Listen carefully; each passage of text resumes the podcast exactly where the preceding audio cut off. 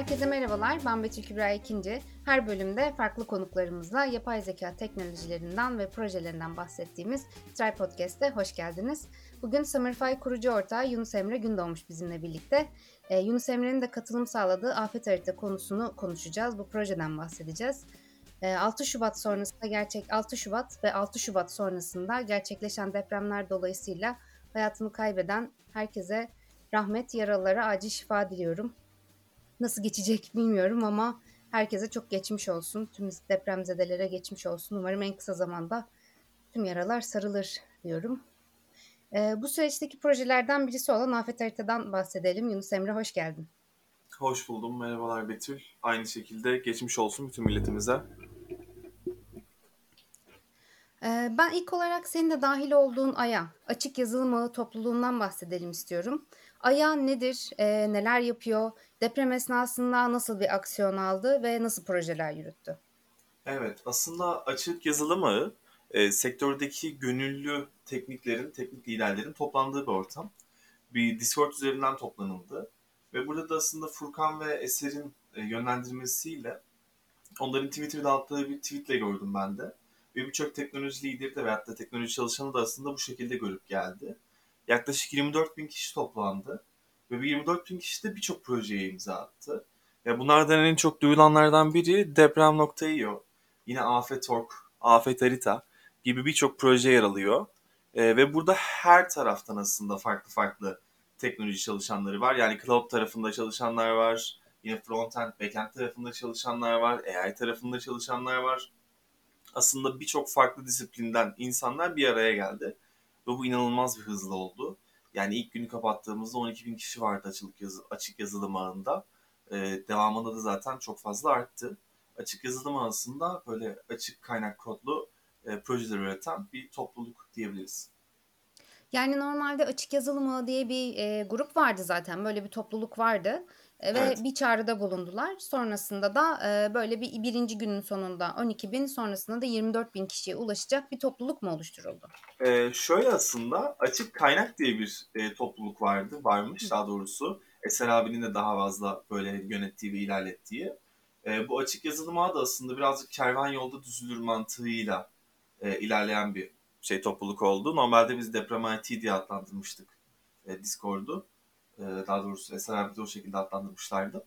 Sonrasında bunun biraz daha bir topluluğa dönmesinin e, dışarıdaki hani görünüş açısından daha uygun olacağını ve yaptığımız projeleri daha iyi iletebileceğimizi e, fark etti arkadaşlar ve bu şekilde bir değişiklik yaptılar diyebiliyorum ben. Peki e, burada üretilen e, özellikle depremdeki arama kurtarma ve yardım koordinasyonlarına nasıl katkı sağlanabileceğine e, yani bu projelerin nasıl yürütücüle yürütüleceğine nasıl karar verdiniz? Ve e, sen aslında biraz nasıl e, haberdar olduğunu söyledin ama burada mesela böyle bir eyleme, değerlendirme kimler Hı işin içinde olacak, kimler hangi işleri yapacak, görev dağılımı nasıl olacak? Buradaki bu koordinasyon nasıl oldu? Şöyle aslında bu baştaki ilk koordinasyonu maalesef ben kaçırdım. İlk normalde aslında toplanıldığında her proje için leadler belirlenmiş. İşte frontend, backend tarafında kimler çalışacak, AI tarafında kimler çalışacak diye. Bunun altına tamamıyla isteyen arkadaşlar katılabilmişler. Ama hani koordinasyonu çok fazla dağıtmamak ve temiz bir iletişim kurmak için aslında her proje için leadler, her projenin alt dalı, alt kırılımları için leadler belirlenmiş. Ben bu kısımda yoktum. Ee, ben girdiğim anda aslında nasıl yardımcı olabilirim ile başladım aslında. Sonrasında yavaş yavaş hani yardımcı olabileceğim alanı buldum. Sonra o alanda ben de bir lead oldum. Aslında bu şekilde ilerledi bizim tarafımızda süreç. Hani burada da aslında dediğim gibi iletişimin daha temiz olması için. Çünkü bu iletişimi temiz sağlamak çok önemli. Çok fazla insan var ve herkes aslında farklı farklı gruplarla aynı şeyi yapıyor olabilir. Bunun önüne geçmek için de aslında çok temiz bir iletişim hani e, ve koordinasyon sağlanması lazım. Hani bu kısım gerçekten çok zorlanılan bir kısımdı bir yandan da. Yani biz ne kadar koordinasyon sağlasak da mesela üst odada çalışırken alt odada bizim yaptığımız işe benzer işlerin yapıldığını da fark ettiğimiz oldu. Ama hani bu koordinasyon e, sağlandı ve hani ilerleyen süreçte de birazcık daha Trello gibi farklı farklı platformlar kullanılarak aslında iş bölümleri yapıldı. Aslında e, yani e, Afet Harita tarafında ya da işte böyle genel olarak aya altında çalışan kişiler biraz daha Trello gibi platformları kullanmaya alışkın olduğu için oradaki koordinasyon Tabii. sanırım biraz hızlı e, şekilde halledildi. Kesinlikle, kesinlikle aynen öyle. Orası çok daha rahat oldu böyle. Ya tabii burada hani bir şey platform spesifik gittik diyemem. Hani çok farklı projelerde farklı farklı şeyler kullananlar oldu. Hani bizim elimizin altında Trello olduğu için çok böyle hızlı şekilde bir kanbanımız olsun. Ne yapıyoruz, neyi tamamladık hani bunu da görelim istedik. Çünkü hani birkaç akşamda bir e, backend tarafında biz afet haritada update veriyorduk backend frontend full update veriyorduk bütün ekibe. E, o yüzden hani bunları da biraz daha sağlayabilmek için bu bugün şunları ekledik, şu kaynaklar eklendi diyebilmek için Trello birazcık daha iyi oldu. Elimizin altındaydı hızlıca kullandık. E, burada az önce birazcık farklı topluluklardan da bahsettin. İşte afet.org gibi gruplar Evet. da oldu dedin. Oradaki farklı gruplardan da bahsedebilir misin? Mesela farklı hangi platformlar oluşturuldu? Bunların çıktıları Hı hı. neler oldu? Ee, şöyle hızlıca bir kontrol ederek söyleyeyim sana bunları. Şimdi mesela aslında en e, böyle aktif kullanımlardan biri depremyardım.com'da. Deprem yardım bir form uygulaması. E, kişiler direkt olarak ihtiyaçlarını yazabiliyorlar. E, onun dışında Afet Harita. Zaten Afet Harita hani direkt olarak bütün sosyal medya verisini ve çeşitli kaynakları görselleştiren platform. Onun dışında Depremio vardı. Depremio tabii birazcık daha böyle yolda farklı farklı e, ilerleyişlere uğradı. Yani ilk baştaki çıkış noktasıyla sonra farklı KVKK ve çeşitli sebeplerden dolayı farklı bir yere evrildi. E, Depremio aslında far- sanırım yanlış bilmiyorsam e, farklı bir iki arkadaşın yaptığı bir projeydi. Ondan sonra biz orada bir koordine- koordinasyon yapıldı. Ve o şekilde aslında daha da içeriye dahil edildi oradaki arkadaşlar. Ve aslında oraya da full biz destek vermeye başladık. Hem cloud olarak hem işte data olarak. O şekilde bir çalışma oldu. İşte Ben İyiyim, Afet Harita, Ayşe, Afet Lojistik, Yardımı gibi bir sürü proje vardı. Aslında mesela bilinen projelerden biri de şey kripto mesela Ahbap, Ahbap grubunun e, kripto para toplama kampanyası oldu biliyorsunuz. Hani bunun kimden ne kadar geldi ve şu an toplam ne kadar e, toplandı kısmındaki aslında arayüzü de e, bizim şeydeki açık yazılım ağındaki arkadaşlar geliştirdiler. Aslında bu şekilde birçok proje yapıldı. Tabii orada da şu oluyor. E, çok fazla fikir var. Çok kısıtlı bir zaman var. E, önceliklendirme gerekiyor. Hani burada da product manager arkadaşlarımız vardı çok fazla. Mesela onlar e, kendi içlerinde aslında konuşup değerlendirip ilerlediler. Bir de bir yerden sonra hani Discord 24 bin kişi oldu ya. E, şöyle düşünelim. Yani 100 kişinin bile aynı anda odada olması dikkati ve odağı inanılmaz dağıtabilir. Bunun da önüne geçmek için aslında yine ekipteki arkadaşlar şey yaptılar, formlar açtılar. Hani ben hangi alanda iyiyim, hangi alanda destek sağlayabilirim, nelere yardımcı olabilirim şeklinde aslında ve aslında açık yazılım alanının içinde insan kaynakları da oldu. Yani insan kaynakları departmanı bildiğiniz aslında formlardan ihtiyaca göre insanları yönlendirdiler projelere. Hani gerçekten böyle minik bir startup gibi ama inanılmaz hızlı büyüyen bir startup gibi ilerlendi burada. Ve aslında bütün ayaklar da ona göre kurgulandı. Ee, bu şekilde söyleyebilirim. Hani bunun dışında farklı STK'lar iletişimi sürdüren arkadaşlar vardı. İşte farklı STK'lara ihtiyaçlarına göre veri sağlandı. Onlardan veri alındı. Onların verisi bizim sistemimize dahil edildi. Yani orada aslında e, ortak bir senkronizasyon sağlanmaya çalıştık. E, sağlayabildiğimiz kadar aslında. O şekilde Peki söyleyebilirim. e, pardon. E, peki buradaki verilerin doğruluğunu nasıl teyit ettiniz? Ya o aslında çok zor bir case gerçekten. Verilerin doğruluğu. Özellikle mesela ikinci depremde yani Malatya'da olan depremde e, şöyle problem yaşadık biz. Yani dezan yani kirli bilgi, hani gerçek olmayan fake veriler. Bunlar mesela Twitter'da yayılmaya başlandı.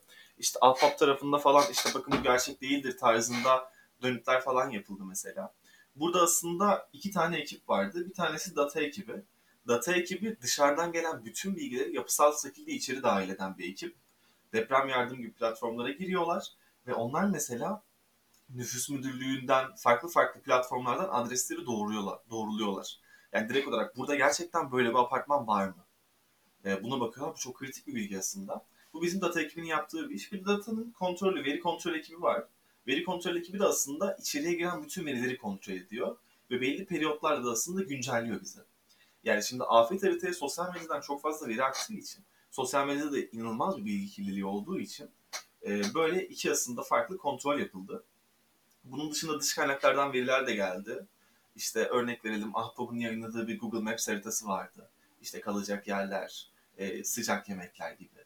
Biz bunun gibi yaklaşık 15-20 tane farklı Google Maps kaynağı bulduk. Google Maps kaynaklarını sisteme dahil ettik. Yani günün sonunda sistemde sahra eczaneleri de vardı. Hastaneler de vardı. Sıcak yemek lokasyonları da, işte barınabileceğiniz oteller de. Yani sadece aslında depremzedelerle devam edilmedi. Çünkü gerçekten ihtiyaçlar günden güne değişiyordu. Zaten oradaki değişimi de birazdan anlatabilirim. Ee, ondan da bahsedelim. Öncesinde e, ben şeyi de bir sorayım. Şu anda e, bu e, özellikle afet haritadan gidelim bence. Afet harita e, şu anda hem nasıl kullanılıyor? Yani az önce birazcık bahsetmiş oldun. E, işte neleri gösteriyor? Bu afet harita üzerinden hangi bilgilere ulaşabiliyoruz ve aslında kaç kişi tarafından kullanıldığı? Hem şimdiye kadar evet. ve e, buradaki hedef nedir? Yani hala kullanılmaya devam ediyor çünkü. Evet hala kullanılmaya devam ediyor. Haklısın. Son 3 günde yaklaşık 150 bin istek gelmiş. Böyle bir bilgi okudum ben de.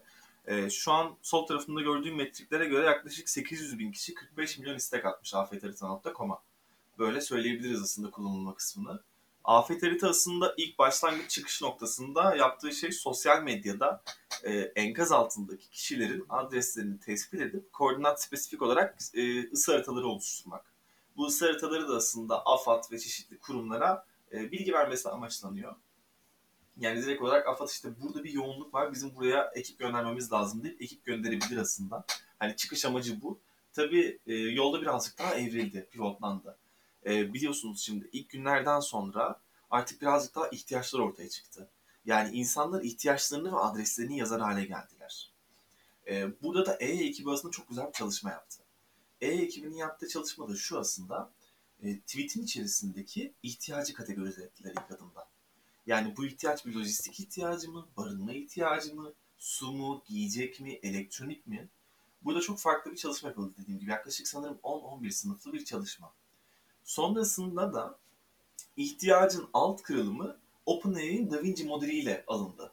Yani örnek vereyim. Tweet'in içerisinde iki batarya, bir çadır, bir su, bir paket su deniyor ya mesela. Bu spesifik bilgiler direkt olarak içeriden geldi. Yani bunun gibi aslında böyle farklı farklı kırılımlara gittik. E, ihtiyaca göre yani şu an alanda neye ihtiyaç var e, diye aslında sürekli olarak alandaki insanlarla konuşup ürünü de birazcık oraya doğru pivotladık. Öyle söyleyebilirim.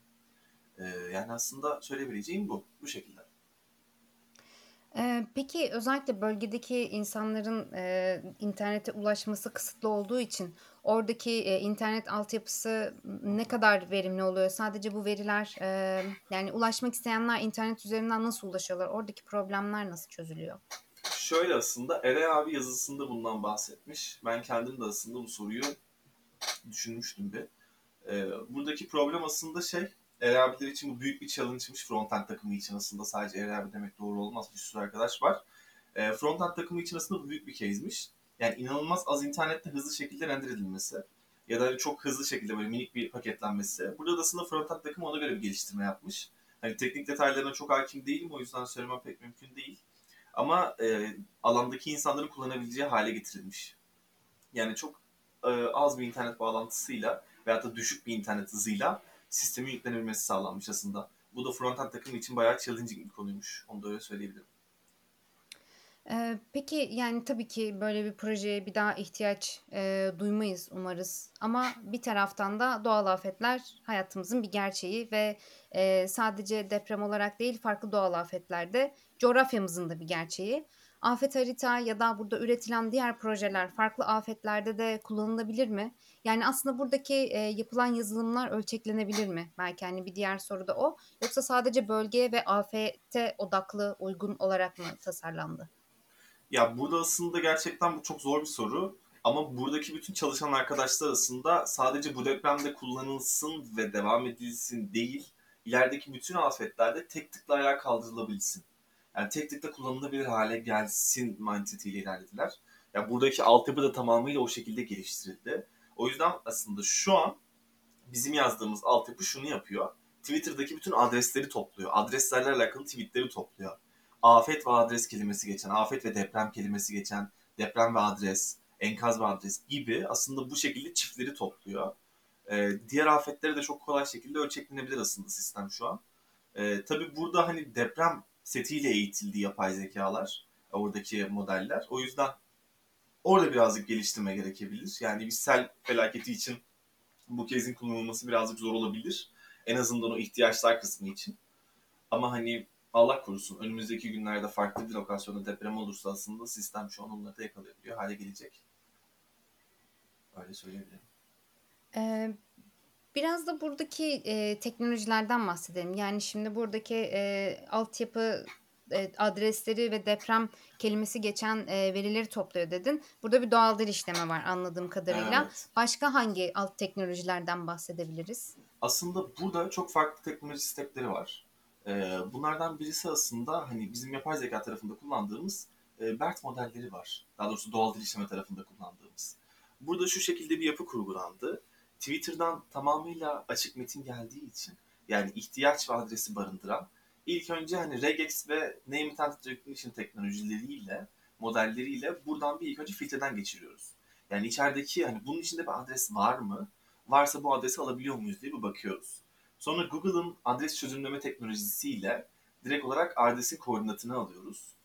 Bir sonraki adımda da aslında BERT'le, BERT tabanlı bir modelle az önce bahsettiğim ihtiyacın ana sınıfını elde ediyoruz.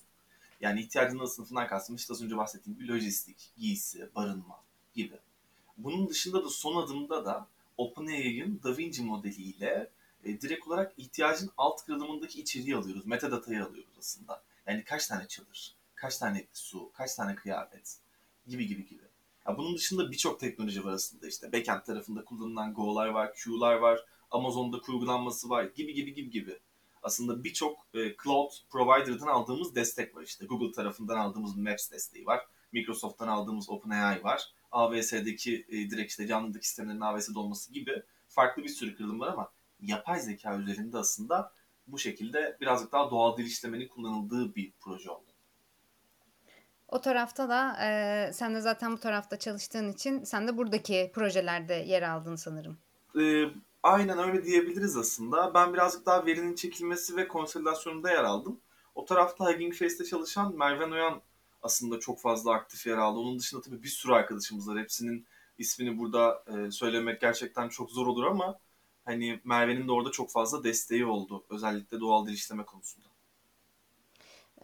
Yani, burada aslında biraz şeyi de merak ediyorum. Eee, yapay zeka, makine öğrenmesi gibi teknolojiler, eee, olmasaydı, eee, bu kadar hızlı bir şekilde bir çıktı elde edilebilir miydi? Oradaki katkı yı nasıl katkıyı nasıl ifade edebiliriz?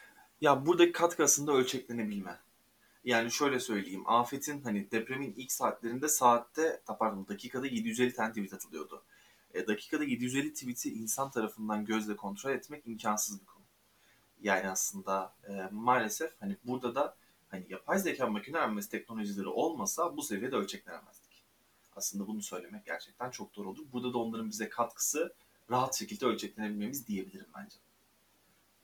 Evet, ölçeklenme tarafı çok önemli. Çünkü dediğin gibi Kesinlikle. çok fazla veri var ve, eee, bu verilerin hem kontrol edilmesi hem bir şekilde farklı taraflardan, eee, yönlendirilmesi, farklı eee, kategorilere yönlendirilmesi çok, eee, zorlayıcı olabilir.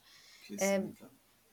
Peki mesela, eee, bu teknolojiler, yani, şu anda sizin üstünüzde çalıştığını üstüne çalıştığınız, eee, projelerde yönlendirilerek farklı nasıl afet platformları oluşturulabilir? Ya da mesela şu anda bunlar üzerine, eee, konulan farklı projeler de var mı? Biz bunu yaptık, böyle de bir topluluk oluşturduk, işte 24.000 kişilik bir ekibimiz oldu aslında bir bakıma ve, eee, buradan farklı çözümler üretelim gibi, eee, fikirler ortaya çıktı mı? Ya aslında evet fikirler gerçekten ortaya çıkıyor. Özellikle hani şu an yapılan projelerin sürdürülebilirliği için çok fazla konuşma devam ediyor. Şimdi projeler zaten aktif projelerin geliştirmesi devam ediyor ihtiyaca yönelik olarak. Ee, aslında evet hani böyle bir şey var. Hani bu konu e, hot topic diyebilirim hatta.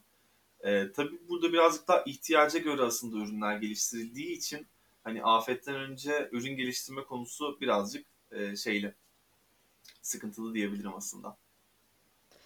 Yani, aslında bir taraftan da, eee, şu anda, işte, eee, afet oluştuktan sonra hızlıca, böyle, herkes bir sürü yardım göndermeye çalıştı, koordinasyonlar yapıldı, eee, ama bunun da aslında sürdürülebilir olması gerekiyor. Yani, bu yardımların da devam ediyor olması lazım ki, eee, biraz daha yaşam normale dönebilsin. Buradaki, eee, yardımlar yalnızca, işte, eee, temel ihtiyaçlar olarak değil, belli bir noktadan sonra belki psikolojik ihtiyaçlar olarak da devam edecek.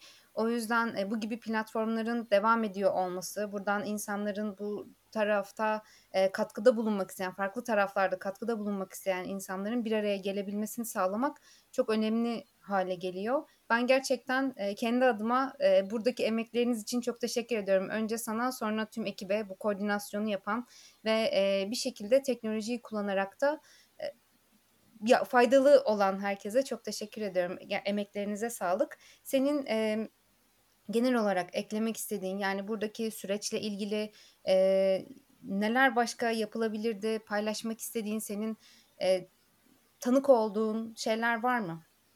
Yani e, özellikle hani ben de başta çok teşekkür ederim hem sana hem de hani buradaki bütün ekip arkadaşlarıma. Hani çünkü gerçekten e, ya insanın yaşaması gereken çok farklı bir deneyim bu. E, yaşaması gereken demek belki doğru olmayabilir ama e, yani bir yandan inanılmaz zamanla yarışıyorsun. E, çünkü aslında ortada bir ölüm kalım meselesi var. Yani senin için yani ne kadar hızlı ürün çıkarsan o kadar çok insana yardımcı olabilirsin konusu var. Bir yandan çok büyük bir akış var. Buna göre doğru bir altyapı oturtman gerekiyor. Gerçekten zor kararların olduğu bir projeydi aslında bu. Hani ara ara da streslerin olduğu ve aslında ortamın gerildiği bir şey de oldu. Hani çünkü proje, aktif proje süreci boyunca arkadaşlar yani günde 15-16 saat çalışıp böyle birkaç saat uyuyarak aslında devam ettik. E, süre, sürdürdük süreci. Çünkü hani uyumak da gelmiyor içinizden yani. yani. Psikolojik olarak da çok gerçekten yorucu bir süreç oldu. E, yani bir yandan işte bilgisayardan kafanızı kaldırıp Twitter'a bakıyorsunuz. Çünkü kod yazarken dikkat etmiyorsunuz aslında. Akışa bakmıyorsunuz. Sadece akışın gelip gelmediğiyle ilgileniyorsunuz. Ama kafanızı kaldırıp akışa baktığınız zaman çok daha farklı oluyor. İşte duygusal anlar çok yaşanıyor. Yani yazdığımız ürünün mesela afet haritanın ve diğer ürünlerin e, Hatay'da ve hastanede bir monitörün arkasında yazması mesela inanılmaz duygusal bir andı bu gerçekten bütün ekip için. Sonra işte AFAD'dan veyahut da çeşitli STK'lardan arkadaşların arkadaşlar çok teşekkürler platform süper olmuş bu kadarını beklemiyorduk demesi. Ya bunlar gerçekten çok duygusal olarak da etkiliyor insanı yani. Ama hani günün sonunda bu kadar kısa zamanda bu kadar insanın bir araya gelmesi ve yine bu kadar kısa zamanda ürünün çıkması gerçekten bambaşka bir deneyim oldu yani.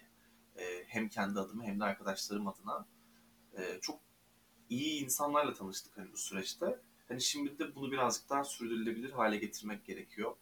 Ee, hani bütün sistemin gerçekten one click deployment hale gelmesi gerekiyor. Hani çünkü bir ara bunu da konuştuk. Gerçekten kötü bir senaryo bu da. Ee, bu kodu yazan insanların yaşadığı yerde de bu afet yaşanabilir. Yani kimseye bağlı olmaması gerekiyor burada yazılan kodun veyahut da teknolojinin. Ee, aslında bu şekilde benim de eklemek istediklerim. O şekilde tekrardan çok teşekkür ederim Betül. Gerçekten çok güzel bir konuşma oldu. Çok sağ ol. Benim için de. Yani ben başlangıçta aslında böyle bir bölüm çekmekten biraz çekindim. Çünkü e, çok fazla popülerize etmek, bunu e, daha doğrusu yani sizin yaptığınız işi popülerize etmek değil. Yani bu konu üzerinden bir içerik üretmekte çok e, çekincelerim vardı. Ama yaptığınız projenin biraz ayrıntılarını öğrendikten sonra e, daha fazla soru sormak istedim. Daha fazla kişi tarafından bilinsin istedim.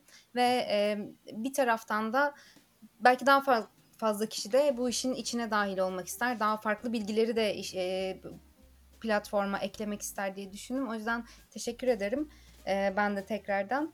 E, gerçekten güzel bir proje olmuş. Bir taraftan da aslında yaptığımız birçok işe e, nasıl denir e, uzaklaşıyoruz. Yani çıktılarını çok fazla görmüyoruz. Birçok projenin içerisinde, birçok çalışmanın içerisinde yer alıyoruz ama onun en sonunda dokunduğu yeri çok fazla görmeyebiliyoruz ya da onun farkında olmayabiliyoruz. Burada senin bahsetmiş olduğun o e, son noktaya da ulaşmak yani projenin başlangıcından bitişine kadar e, bir işin içinde olmak gerçekten e, çok daha tatmin edici olmuştur diye düşünüyorum. Evet, bugün Try Podcast'te afet harita konusundan, açık yazılım ağı topluluğundan ve projelerinden bahsettik. Hepsi burada veri bilimcisi olarak çalışan ve Summerfy kurucu ortağı Yunus Emre Gündoğmuş'a çok teşekkür ederiz. Bir sonraki Try Podcast'te görüşmek üzere, hoşçakalın.